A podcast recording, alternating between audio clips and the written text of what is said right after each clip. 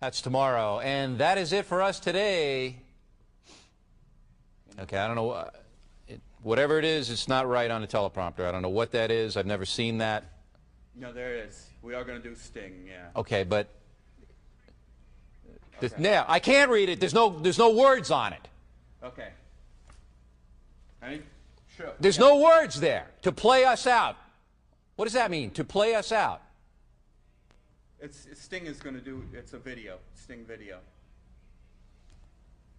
What is For credits. I don't know what that means to play us out. What does that mean? To end the show? Yeah, yeah. All right, go, go. In five, four, three. That's tomorrow, and that is it. Okay. In five, four, three.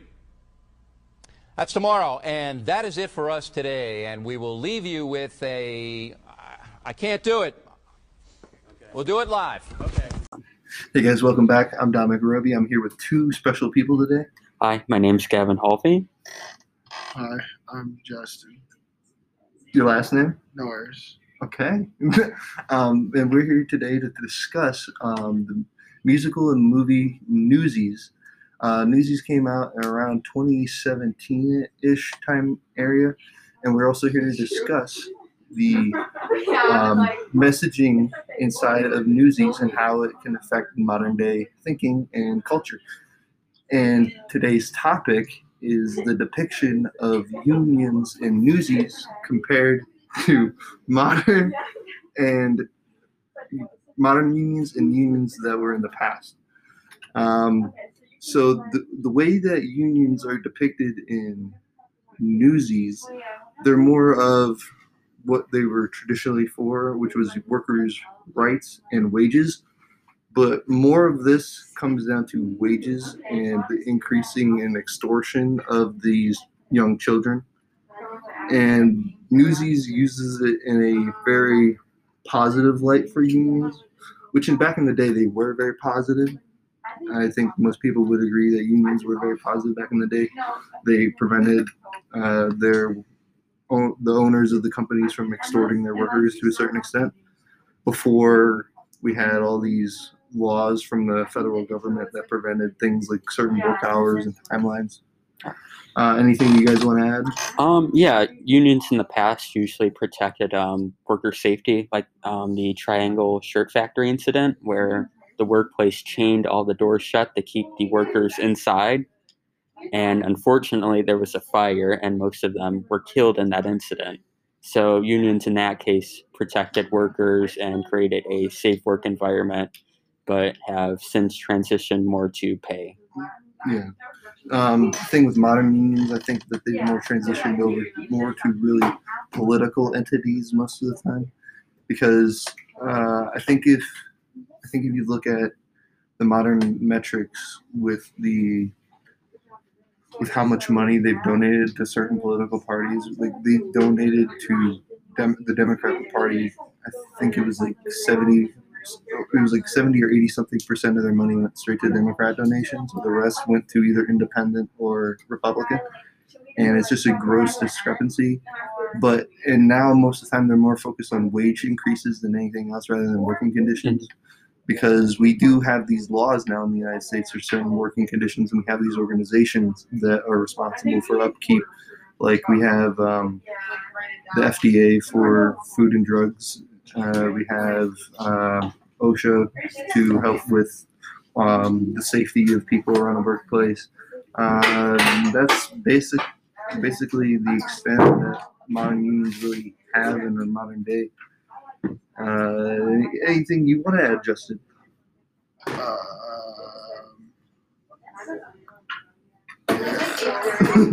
um, so Thanks for the insight, Justin. Uh, I'll take that. Very to heart. valuable. Very valuable to this conversation. I see you're doing uh, Clash very well. Um, uh, and what I think the depiction between the modern union and the union in in Newsies, it, like it's a very it's a very old chivalrous way of seeing a union in a sense where unions were there for the worker.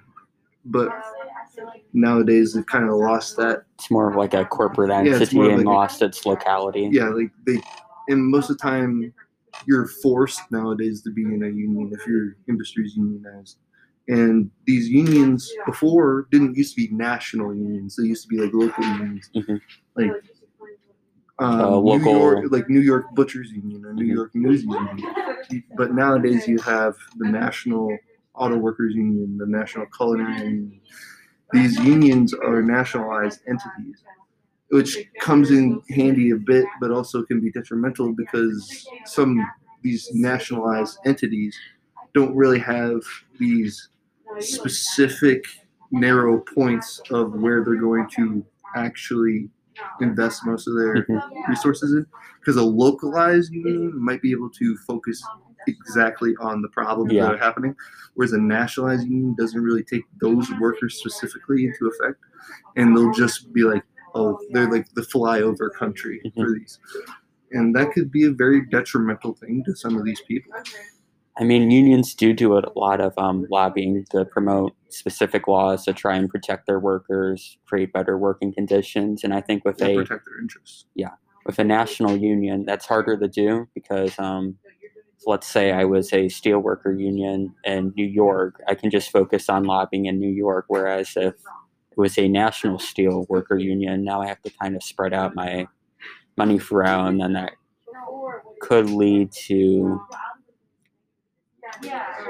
money not being spent well. I mean, it still gets spent, but it won't contribute to all the workers. Um, yeah, I, I get what you're saying, and I feel like I feel like it's more of these unions. They're kind of like when they fly over certain places, they invest money into areas that they might not even be from, like the union originated from. Say, like the union originated in New York, but they're spending money in California Mhm. but not in New York. So they're going against their original constituency and who they were fighting for, and they're fighting for other people and not their original constituency. So they kind of lost their grassroots type movement type deal. And with that, they're not really the same entities that they were before. And what I think Newsies is trying to say was back either back in the day or right now, unions are a good thing those types of because it promotes Jack Kelly as the union leader in, in Newsies. It prom, it promotes the um, battle between the little guy and then Big Pulitzer.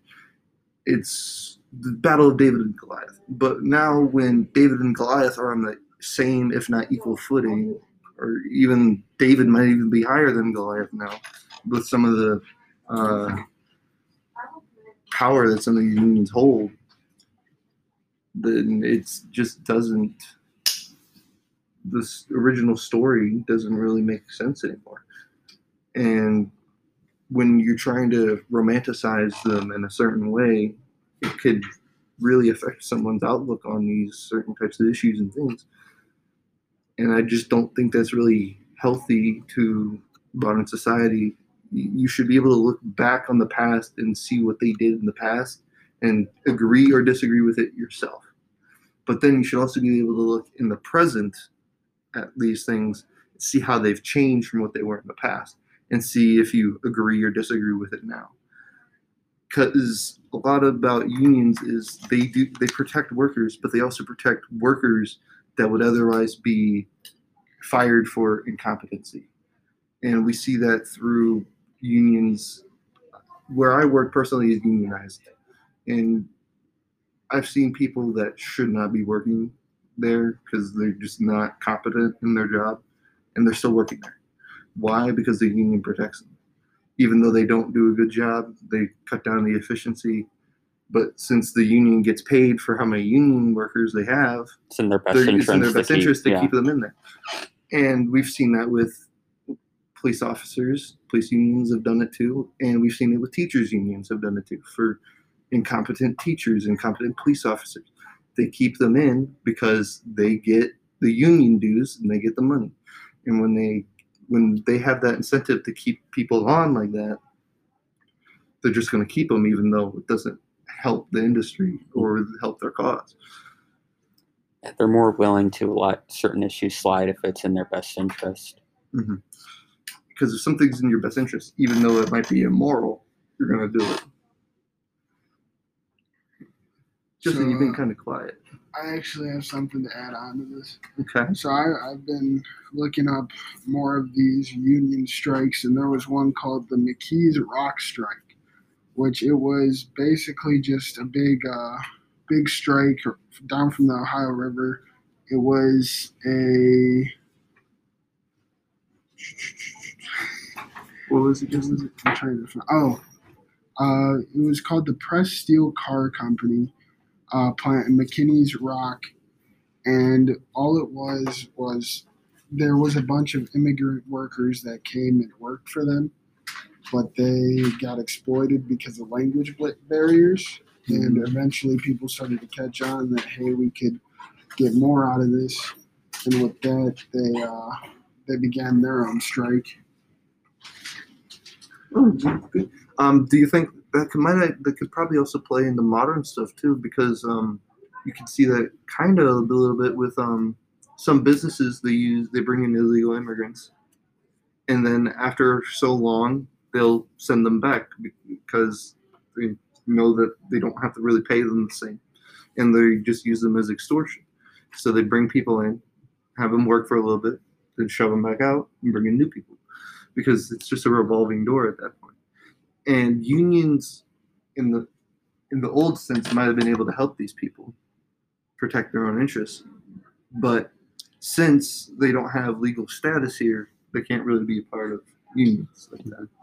And when that happens, you get basically exploited slave labor to a certain extent. And it just shouldn't be how companies really function and that's just the sad reality of most things.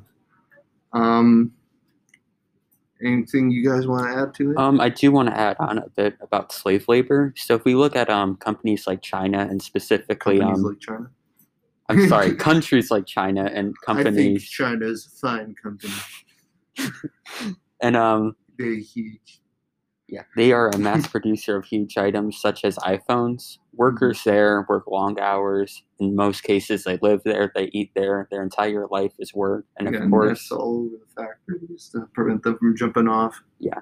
That is an environment where a union doesn't thrive. They pay their workers very little and they are forced to do a lot, such as assembling iPhones for countless hours.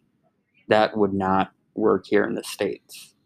No, it wouldn't because I feel like in the states we have a certain stigma around American workers. We view people as people, Mhm. not tools anymore.